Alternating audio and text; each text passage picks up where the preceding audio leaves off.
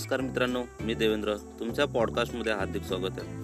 आजच्या भागात आपण काही जुन्या आठवणी ताज्या तवान्या करणार आहोत.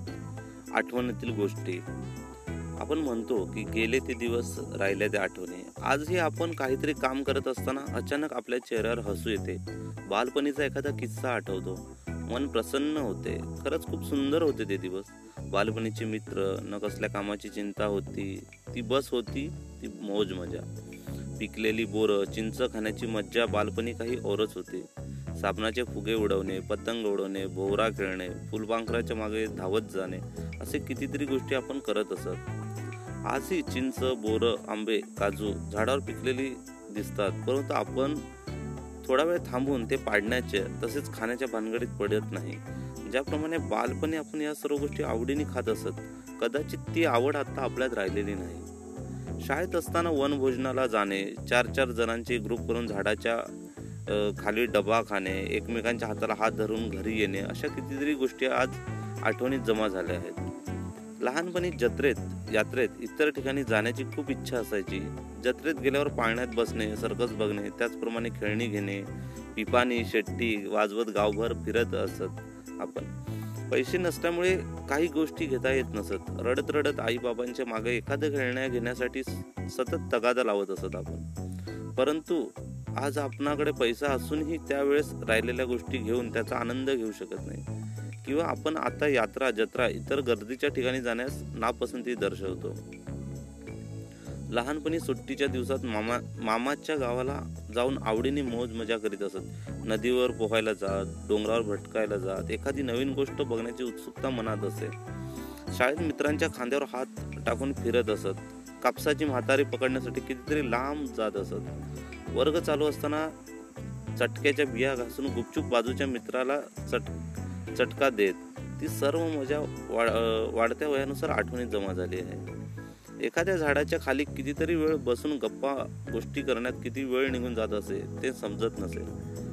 वरिष्ठ व्यक्तीकडे एखादी जुनी गोष्ट सांगण्याचा सतत आपण तगादा लावत असत. भूताच्या गोष्टी चमत्काराच्या गोष्टी पौराणिक गोष्टी त्यावेळेस विशेष प्रसिद्ध होत्या. आपल्या बालपणी दूरदर्शन बघण्याची मजाच काही और असे. त्यावेळेस कसं सिग्नल अनेक वेळेस जायचे त्यावेळेस एक जणाला छतावर चढवून अँटिना फिरवायला लागे व खाली असलेल्या पुराला सिग्नल आले की नाही ते बघायला लागत असे शनिवार रविवारचे कार्यक्रम सर्वजण एकत्र बघत असत. लहानपणी सायकल घेऊन भटकणे गोट्या खेळणे विटी दांडू खेळणे लपंडाव खेळणे वड पारंबी खेळणे मोठ्या झाडावर पकडापकडी खेळणे क्रिकेट लंगडी इत्यादी खेळ खेळणे नदीवर पोहायला जाणे काजू आंबे आणायला जात असे. अनेक उद्योग आपण बालपणी करत असत. गुरांना शेतात चारण्यासाठी नेणे त्याचप्रमाणे पक्ष्यांचे पिसं गोळण्याचा छंद असायचा. वेगवेगळ्या झाडांची पाने पुस्तकात ठेवण्यासाठी धडपड असायची. आज आपल्या वाढत्या वयामुळे त्याचप्रमाणे बदलत्या काळानुसार या सर्व गोष्टींचा विसर पडत जात आहे. आपल्या बालपणी आपण अनेक खेळ खेळत असत. सर्व मुलं एकत्र येऊन मौज मस्ती करत एका जागी बसून गप्पा गोष्टी करत असत. आजही एका जागी बसतात परंतु प्रत्येका प्रत्येकाला गोष्टी करायला टाईम नसतो. प्रत्येकजण आपापला मोबाईल आपल्या हातात घेऊन सतत आपलं डोकं त्या मोबाईलमध्ये असतं.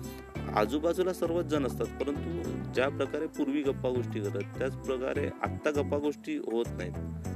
आज एक गोष्ट प्रखरतेने जाणवते की आपण लहान असताना आपण मोठे कधी होणार? बाबासारखे कामावर तसेच मोठ्या भाऊ बहिणीसारखे कॉलेजला कधी जाणार असे वाटत असे?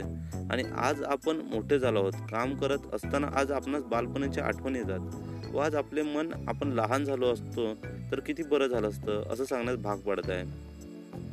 बालपणीच्या त्या सुंदर गोष्टी आठवून न कळत डोळ्यात पाणी येते. आज मुलांना मैदानी खेळाचा विसर पडत चालला आहे मोबाईल जास्त त्यांना जवळ जवळचा वाटू लागला आहे कधीतरी अचानक जुन्या आठवणी जागा होतात. अलगत आपल्याला त्या सोनेरी दुनियेत घेऊन जातात. आणि मग आपण म्हणतो की गेले ते दिवस राहिले त्या फक्त आठवणी.